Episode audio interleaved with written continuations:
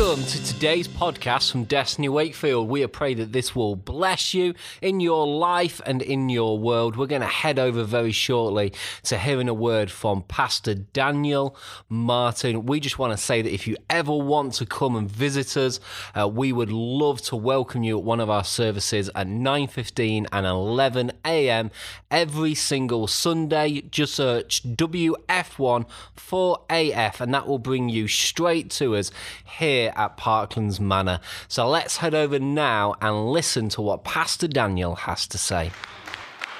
Good morning, everybody. Can you hear me? Are we on? Happy days. I hope you're all really well this morning. You're feeling good? Oh, wow, maybe not. Okay, oh dear. Are we feeling all right? Isn't it good to be together? Isn't it good? It's been really good to be together and worship together. I hope you're enjoying, by the way, having some coffee and some tea and some hot chocolate before our service, before both of our services. If you didn't know, if you've been missing out, half an hour before each of our both of our services. We've got time for fellowship for for drinks and don't miss out on that because that's such an important part of church. And it's so good to be here and to be able to do that again isn't it? After 2 years of not having anything like that it's so it's so refreshing. It's so refreshing. It's so good to be here but why? Why are we here why are you here? Why am I here? It's not a rhetorical question. I was really hoping someone was going to tell me before I stood up on the stage today, but they haven't. But that's okay. it sounds like a silly question, doesn't it? What's the point of church? That's my title. And you know, I couldn't really put it any other way, what I wanted to say today. And it's not going to get any more complicated than that. Is that all right? You all handle that this morning?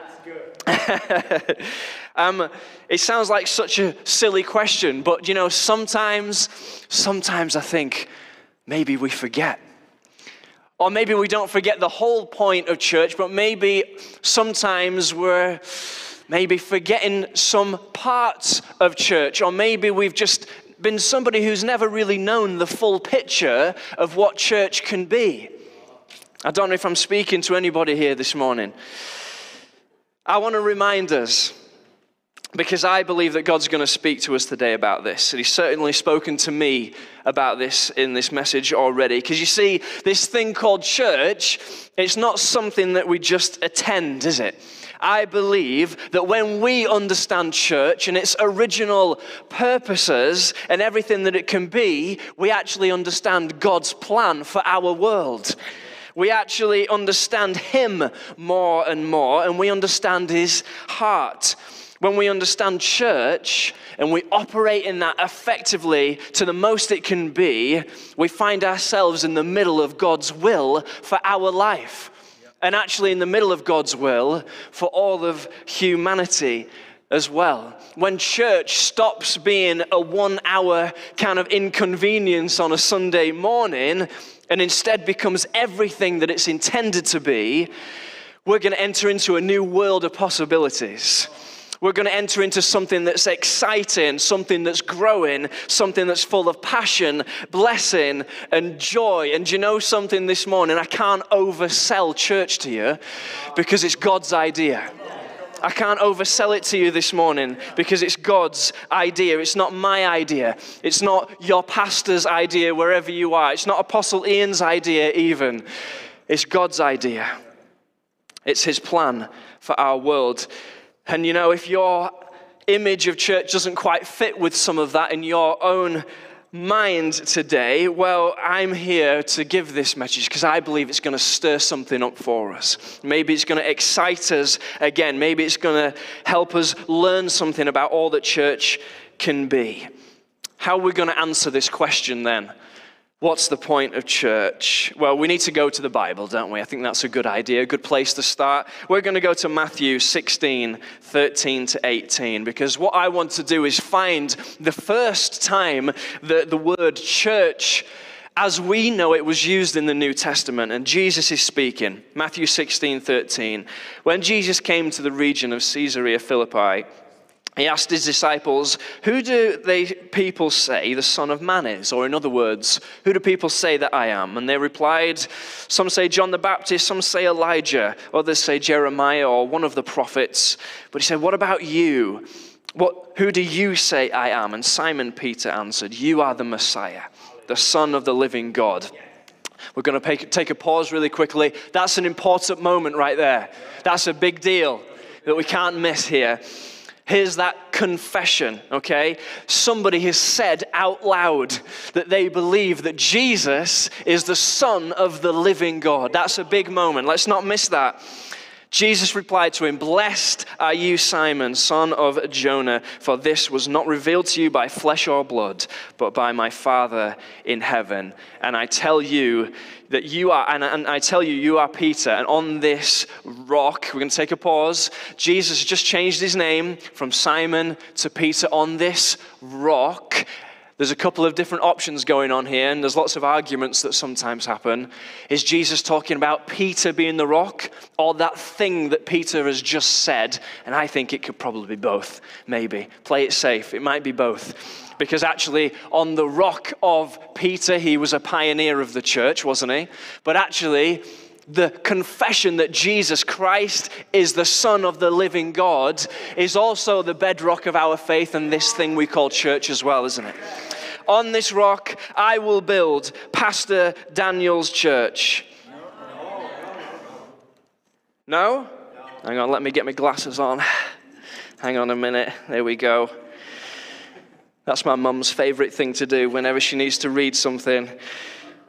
And on this rock, I will build my church, and the gates of hell will not overcome it. Jesus is going to build his church. Do you know there's something really important about ownership? It's not mine or anybody else's, it's his.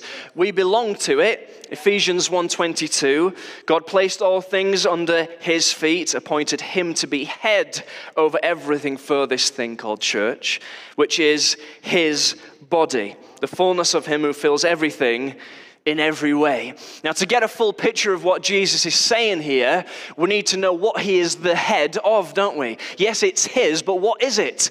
What is the point of it? It's the first time that this word is used in the New Testament, this word church or ecclesia, literally meaning a called out community.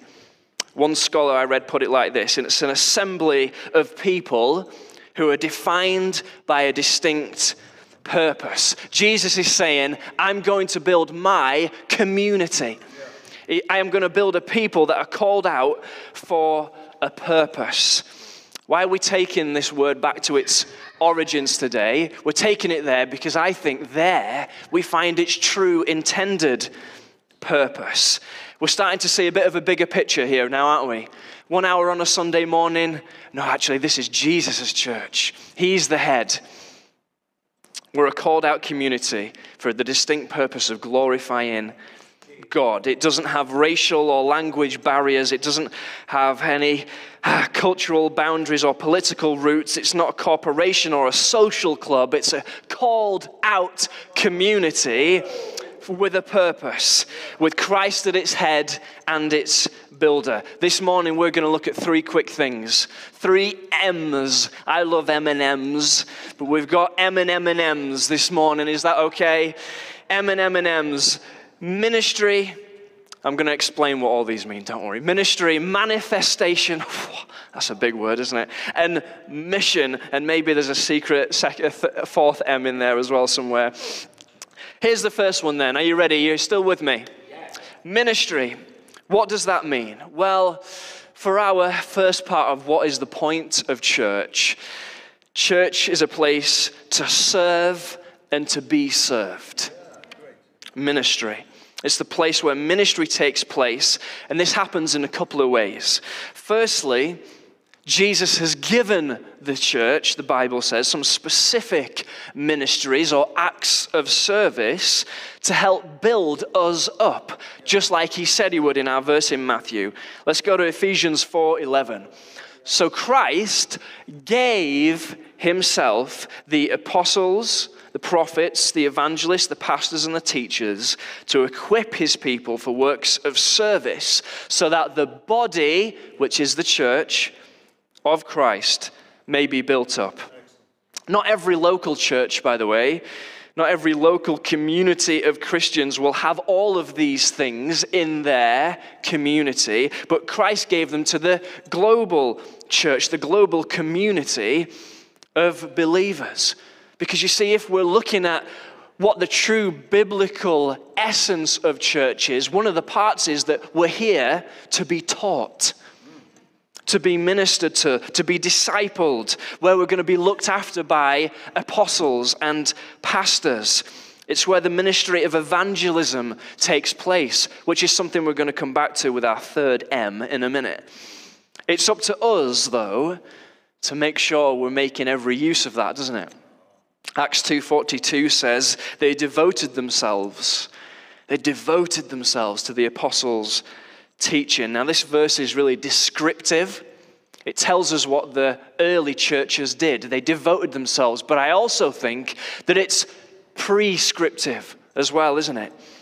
We need to make sure that we're ready as God's church, ready and open to the preaching and teaching coming out of our community, don't we? To love it to expect to get something from it every time we turn up and hear it. It's the Word of God and the teaching of the Word of God that gives a church its good roots and its good foundations. It gives it its stability and its nourishment, which, by the way, is the exact reason why our Apostle Ian has made one of his three main words Word of his Word, worship, and witness, because that is a fundamental thing. Word of God. You might find some similarities with my M's this morning and the W's maybe that we look at in church. We're supposed to have and be open to the teaching, but we're also supposed to do something else. Here's how else we serve and be served. We also are supposed to be a community that ministers to one another, aren't we? That's the point of church. 1 Thessalonians 11. Therefore, encourage one another and build each other up, just as in fact you are doing. Now we ask you, brothers and sisters, to acknowledge those who work hard among you, who care for you in the Lord and admonish you. Hold them in the highest regard in love because of their work. Live in peace with each other. And we urge you, brothers and sisters, warn those who are idle and disruptive, encourage the disheartened, help the weak, be patient with everyone, make sure that nobody pays back wrong for wrong, but always strive to do what is good for each other and everyone else. That's the point of church. Hebrews 10 24. Let's consider how we may spur one another on towards love and good deeds, not giving up meeting together, as some are in the habit of doing, but encouraging one another, and all the more as you see the day approaching. Christ's church, Christ's community is a community like no other, isn't it? For it to function as it should, for us to not miss the whole point of church, we need to remember that we are here to serve and be served. That's ministry. We're here to encourage one another, building each other up. No one should feel alone in this community. No one should feel on the outside. That's not God's purpose. That's not God's plan for church. I'm so grateful for this community. Amen. Me personally. For how many times have I been built up? I've been here for 12 years in this community. Maybe you've been here longer than that. I'm not looking at anybody in particular who's been here a lot longer than that. Maybe you've been here a lot less than that. And my prayer for you is that you can say the same thing. You've been built up, you've been encouraged, just like the Bible is telling us. You've been encouraged in this community. That's my prayer. And you know, by the way, I've got to turn that finger round on me as well. Who have I built up? Who have I encouraged with my words? Or who have I knocked down? Not with my car, but with my words. It's an interesting question, isn't it? Because that's the purpose of church. I hope we're making the full use of the ministry, the serving, the teaching that's coming from this place, from this community. I hope you're soaking it up because this is a place where we're supposed to serve and be served. Here's my next M manifestation. Whoa. That's a big word, isn't it? But actually, what does it mean? It means the presence of God. My goal this morning was actually to help remind us that church isn't just a one hour service and not a one hour time when we come together. It's not just that, but let me tell you, there is something powerful in that. That is such a key part, a massive part of what the point of church is, which was why lockdown was so difficult, wasn't it? How do we do that? when we can't meet each other. It's really difficult, isn't it? Physically gathering together to come and worship maybe does more than what you can imagine. When we come together and meet one another, we, when we lift Him up with our worship, the Bible says God inhabits our praise. He inhabits the praises of His people. Now, what I don't want to do is get all spooky with you today. That's not my plan. But what I do want to do is speak some truth. Because where two or three are gathered, what does Matthew say? Where two or three are gathered in my name, there I am with them. When we gather, not as a club, but as a community with a purpose, with the bedrock of our faith in Jesus Christ, He is here. He is here. And Lord, we want to thank you for your presence today. We want to thank you that you are here with your people. And Lord, we want to say today that we are here in your name. We are here for you, Lord. We really are. And we want to thank you for your presence this morning. God's going to be with you, you know, when you go to work tomorrow. When you get in the car on your own, God's going to be with you. Don't get me wrong, don't hear what I'm not saying. But when we gather, something else happens. So when I was 16, I lived in Edinburgh. And uh, I would often go in, into Edinburgh on the train, uh, and I got talking to an, an old guy one day. Uh, it was the last train, and it turned out he was the brother of somebody who was part of my church. And this guy, it transpired, had given up on church because he'd been and he traveled and he said, I just cannot find a perfect church. And so, do you know what? I'm going to be a Christian, but I'm not going to bother with this thing called church because that's all right. And even as a 16 year old, I knew there wasn't something quite right about that.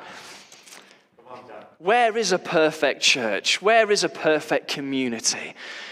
He was missing something key. It's in our gathering, it's in our corporate worship, it's in the meeting together. There's your fourth M, isn't it? That we actually fulfill God's plan for his world. Christ isn't building his separate, isolated people, is he? He's building his church, he's building his community. Why? Because when we gather, God is here. That's manifestation. How many times have I been in this building in worship and not wanted worship to, to finish? There's nothing sticky on the carpet that makes me not want to move. It's the presence of God.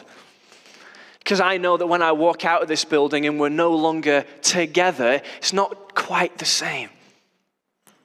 Because there's something powerful in gathering together. When we all agree in unison and sing together, Lord, you're worthy of our praise, hallelujah, that's the world as it is intended to be. Yes, you can sing songs around the house like I do and worship with your own life and with every decision you make and with your everyday life, but church is the plan. Church is the taste of heaven. We sing a song this is what living looks like. This is what freedom feels like. This is what heaven sounds like. People together in the presence of God, singing praises to the King of Kings. That's the point of church. We're going to be with Him. But one of the things that we can't miss, one of the things that, things that always makes me want to jump into worship is the fact that He's already here with us. My everlasting, forevermore praise starts now because He's here with us. My 10,000 years and then forevermore praise starts now, starts today. And in his presence we're blessed. In his presence we're restored. We're refreshed. Psalm 16 11. You make known to me the paths of life, and you will fill me with joy in your presence, with eternal pleasures at your right hand. This is the place for you to be strengthened. This is the place for you to be renewed by his presence. Am I selling church to you yet? because you know it's just that place we go to on a Sunday morning. Am I selling it to you yet? Ministry, manifestation, mission. Acts 2:46. Every day they continued to meet together in the temple courts. They broke bread in their homes and they ate together with glad and sincere hearts, praising God and enjoying the favor of all the people.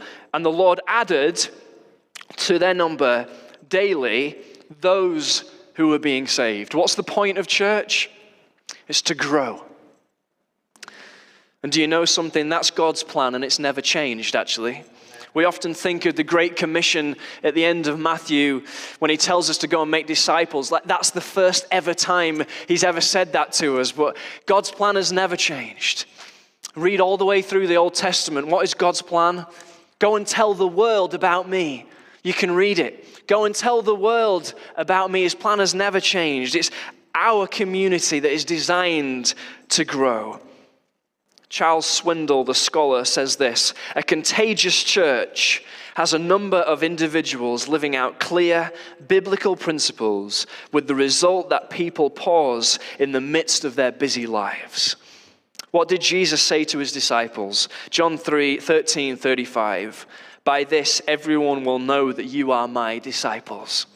If you love one another, if you do what I've instructed you to do, if you live like the community that I've called you to live like, people are going to stop and look and say, What is going on with those crazy people over at Destiny?